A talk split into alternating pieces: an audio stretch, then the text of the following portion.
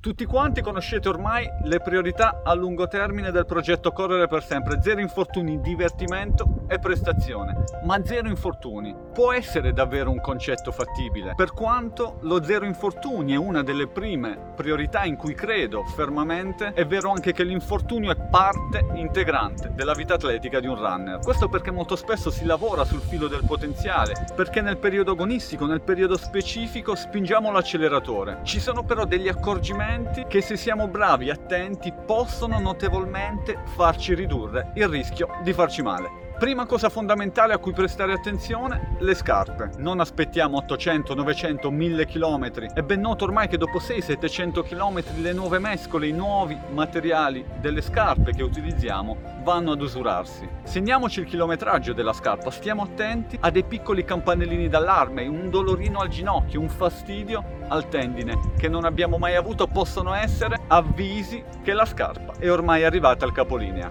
Seconda cosa a cui prestare attenzione, il riscaldamento. Riscaldamento che non va effettuato a casaccio, riscaldamento che non deve essere effettuato in modo statico. L'ho detto più volte, 15-20 minuti di corsetta blanda che devono precedere 4-5 allunghi in progressione che ci predisporranno all'allenamento. Terzo fattore importante, la periodizzazione dell'allenamento. Non possiamo fare sempre ripetute, non possiamo sempre gareggiare, non possiamo sempre tenere il piede sull'acceleratore. Quarto fattore importante a cui dobbiamo prestare attenzione, mai mettersi a dieta durante un periodo specifico o addirittura durante un periodo agonistico. Il periodo di calo ponderale è un periodo allenante. Quando ci mettiamo a dieta il nostro obiettivo è la perdita di peso, niente ripetute, niente lunghi, l'obiettivo è il dimagrimento. Scarpe, riscaldamento scientifico, periodizzazione degli allenamenti e attenzione alla dieta anche perché correre con riserve glicidiche al limite, di conseguenza ad un discorso energetico, ci fa correre meccanicamente scomposti e può farci appunto rischiare l'infortunio. L'infortunio quindi è parte integrante, come ho detto prima, della vita atletica del runner, ma non dobbiamo di certo dargli una mano. Quattro piccoli accorgimenti da cui partire, con l'auspicio di fermarci il meno possibile e di correre per sempre.